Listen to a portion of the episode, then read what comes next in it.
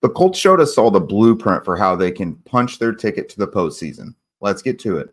You are Locked On Colts, your daily Indianapolis Colts podcast, part of the Locked On Podcast Network. Your team every day.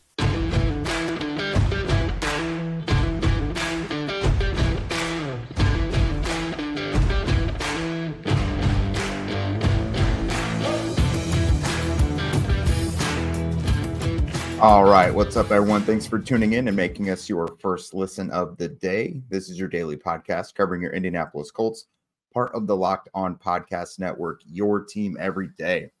And today's show is brought to you by LinkedIn Jobs, which helps you find the qualified candidates that you want to talk to faster. Just post your job for free at linkedin.com slash locked on NFL. That's linkedin.com slash locked on NFL to post your job for free. Terms and conditions apply. What's up, everybody? I am Jake Arthur from horseshoehuddle.com. And today we're going to go over, like I said, the blueprint for how the Colts, this Colts team specifically, can punch their ticket to the postseason. Uh, just a few games left. Uh, but this is a team that battles consistency, and uh, they have just found different ways to survive and get through games. Saturday against the Steelers was another great example. Uh, but we're going to go through some of the common themes that have found them success this season and their wins uh, and how it showed up on Saturday in that 30 to 13 victory over the Steelers. Uh, so first and foremost, man, this team, they're eight and six now. Uh, they are currently, if the playoffs start today, the seventh uh, out of seven playoff teams. Uh, eight and six record is tied with AFC South opponents Jacksonville and Houston for tops in the AFC South. Uh, Jacksonville does hold the top spot. They have all the tiebreakers. Uh, the whole algorithm for how the postseason is determined. Uh, it is Jacksonville, the Colts, and Houston in that order between those three teams. Uh, but it's going to be big. The Colts have three big matchups remaining. Uh, two out of the three are against AFC South teams, one of them being week 18 at home against the Texans. I think we all know that one's circled in huge red marker. Uh, but yeah, in general, we're just going to kind of go over how this team wins and what it might look like in these next few matchups. Um, but they just keep finding new ways uh, uh again.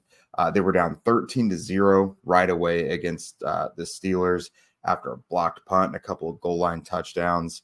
Uh, it didn't look good. No Jonathan Taylor in this one at all going in. Zach Moss got hurt pretty early on, didn't even get to see 20 snaps. Uh, Michael Pittman, of course, took that vicious hit that knocked him out of the game with a concussion. Uh, so it didn't look good overall, their, their chances of winning. But rest assured, after that 13 to 0 uh, deficit, they flipped it and they went on a 30 to 0 run from there to the end of the game. Uh, they really buckled things down against the Steelers offensively and defensively. Uh, it was just really impressive to see. Uh, but again, what is this going to look like in these last few games? And, you know, a team like that that's so battle tested and has to find new ways to adapt and win. How does that fare in the postseason? Uh, like if they're not getting blown out by their opponent, that's a team that can scratch and claw and stay in it. I mean, we've seen seen them win twice in overtime this season. Uh, we've seen them, you know, in bad weather. Uh, they've lost two of their three highest passing games, and we've also seen them win with just 55 rushing yards. Uh, so this is a team where there almost is no formula for them. Uh, like I mentioned, they battle consistency, but there are a few key areas uh, that have been kind of a common denominator in their wins, and they did show up against Pittsburgh. Uh, but before we get into all of that, let's just look at you know the Falcons this uh, this weekend. They're six and eight. That team has four games scoring under 14 points offensively. But on the flip side, they've also allowed uh, less than 14 points in four games. Uh, so that's a team that just kind of Jekyll and Hyde. Uh, right before I started recording this, actually, there was mention on on Twitter of they don't know who they're starting at quarterback against the Colts this weekend. Uh, so keep an eye on that one. They are, however, uh, defensively they've been pretty solid. They're second in red zone scoring, so this could be another big opportunity for Matt Gay. Uh, he's obviously been a little inconsistent the last couple weeks as well. Had a couple missed kicks in each of the last couple games, uh, but overall, he cashed in enough for the Colts in order for them to win. It was a comfortable win, but you know they they needed him in, in order to keep extending things. Uh, so they may may very well need him again. because with Atlanta, you never know what you're going to get. They just lost to the one win Panthers last week in a nine to seven game, I think it was. So not great for them. Raiders, even more so. That's a team that went from losing three to zero one week to the very next week scoring a franchise record 63 points. Wow. I, I mean, the, the Raiders going into this one, uh, it looked for, for the Colts and Raiders, that is, it looks like one where the Colts should have the clear advantage, but then you see them have the the ability to score 63 points. And I don't know if if any of you watched that, but that was offense, defense, and special teams. All three units came to play. And when that happens, it is hard to beat anyone in the league. Now, mind you, that Chargers team could just be totally checked out after they already had a poor record going into it, and then they lose their quarterback for the season with Justin Herbert. Kind of a re- recipe for disaster there. Uh, the Colts are going to be a different beast. They have a lot to play for. Uh, but at the same time, just two weeks ago, we've we saw them be a no-show against the Bengals. Uh, so should the Colts be favored? Yes. Should they win it? Yes. But they cannot take the Raiders lightly. And I'm honestly glad that we just saw the Raiders do what they did because that is a wake-up call going into that. The Colts aren't going to take anyone lightly, um, but the Raiders showing that they're capable that kind of ensures that it's it's not possible to take them lightly. Uh, oddly enough, that was only the third time this season that they've hit 20 points. Uh, and then looking at this Texans team, we all know them. I mean, the, the Colts were able to beat them early in the season. I believe it was week two. They don't have Tank Dell anymore, but if you've been watching the Texans at all, Nico Collins has stepped up. Noah Brown has stepped up. Dalton Schultz has really turned it on uh, starting about the midway point of the season. So this is a team that still has weapons. I mean, assuming CJ Stroud is going to be back pretty soon from that concussion, uh, he did have to miss the game against the uh, the Titans, but you've got to think here within a few weeks he's going to be back at least. Um, so that'll be an exciting matchup. But that one could be for the AFC South. We don't know what's going to go on with the Jaguars. Uh, at the very least, it, it could be a matchup. Winner gets into the postseason, whether it's as the division winner or a wild card spot. So we don't know. Uh, but we're going to go on and I'm going to see some common themes um, for the Colts, you know, a good recipe for success that showed up against the Steelers here in a second. When you're hiring for your small business, you want to have as many top tier candidates as possible to interview. That's why you have to check out LinkedIn Jobs, which has the tools to help find the right professionals for your team faster and for free. And LinkedIn is not just another job board. They have a vast network of more than a billion professionals, which makes it the best place to hire. Hiring easy is easy when you have that many qualified candidates, and it's so easy, in fact, that 86% of small businesses get a qualified candidate within 24 hours. LinkedIn knows that small businesses are wearing so many hats right now, and they may not have the time or resources to hire. Thankfully, with LinkedIn, though, the process is, process is intuitive, quick, and easy. They even just launched a feature that helps you write job descriptions, which makes the process even crisper. Post your job for free at linkedin.com slash NFL. That's linkedin.com slash NFL to post your job for free. Terms and conditions apply. And Locked On has launched the first ever national sports 24 7 streaming channel on YouTube. Locked On Sports Today is here for you 24 7, covering the top sports stories of the day with the local experts of Locked On, plus our national shows covering every league. Just go to Locked On Sports Today on YouTube and subscribe to the first ever national sports 24 7 streaming channel. If you hang around after this, it'll actually take you right there. You could go and subscribe, it'll be great.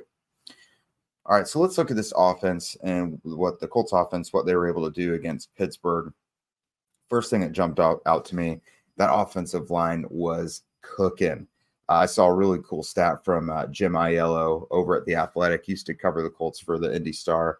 Uh, the Colts running backs averaged 4.15 yards before contact against the Steelers.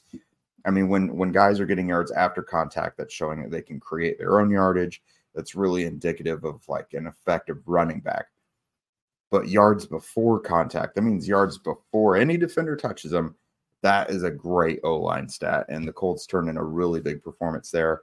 Uh, their 170 yards was the second highest output of the season.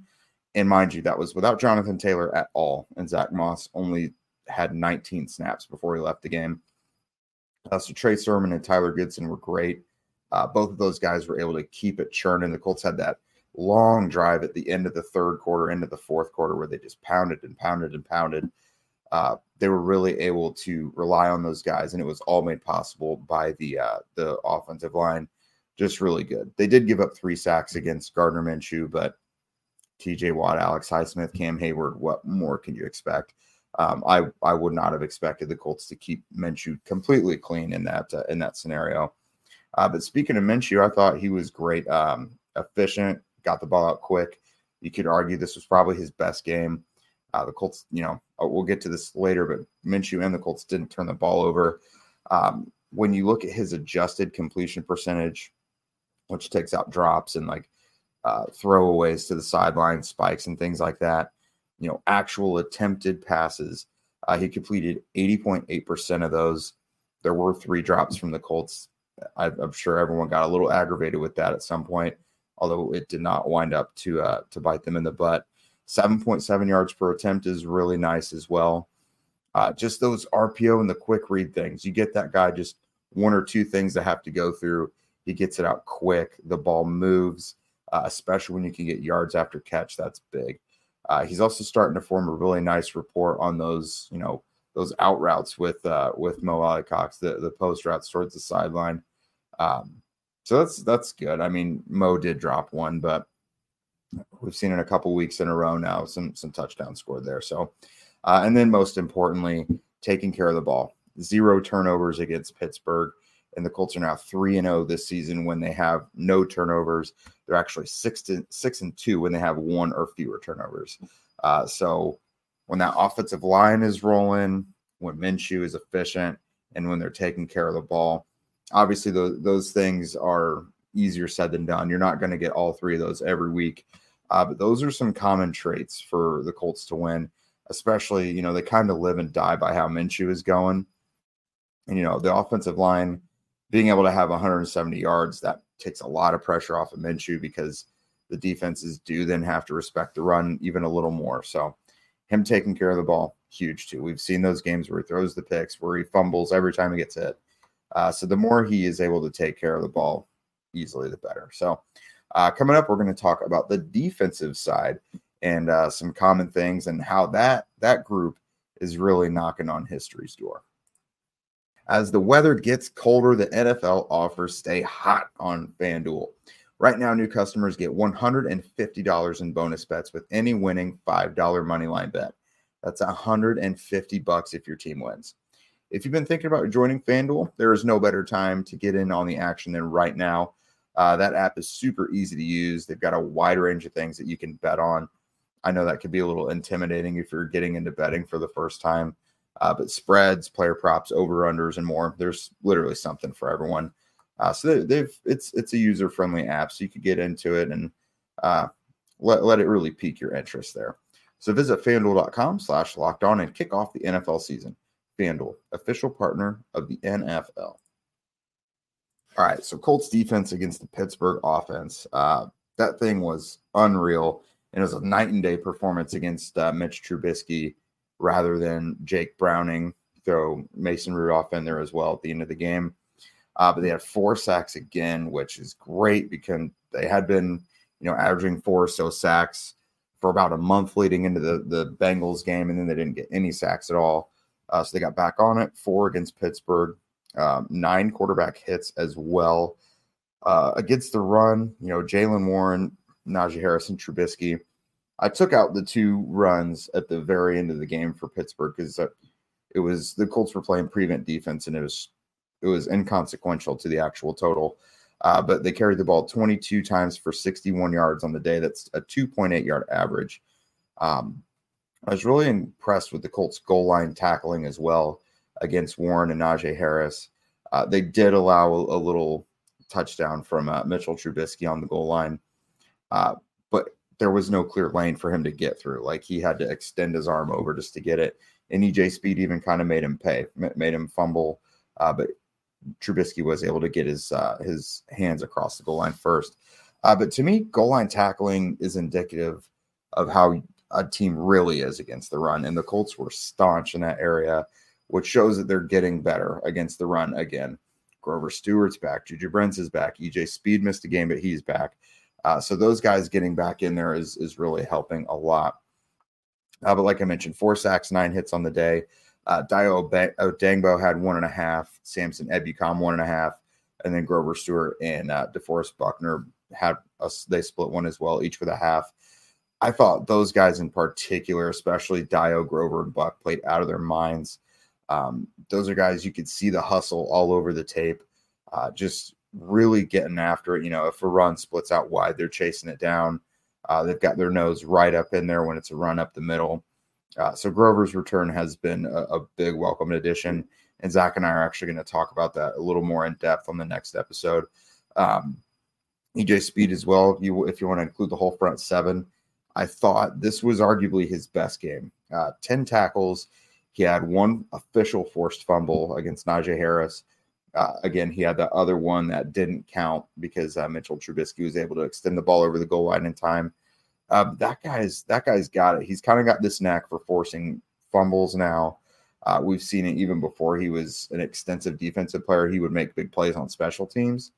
Uh, so this guy, I thought he had a rough week or so uh, recently.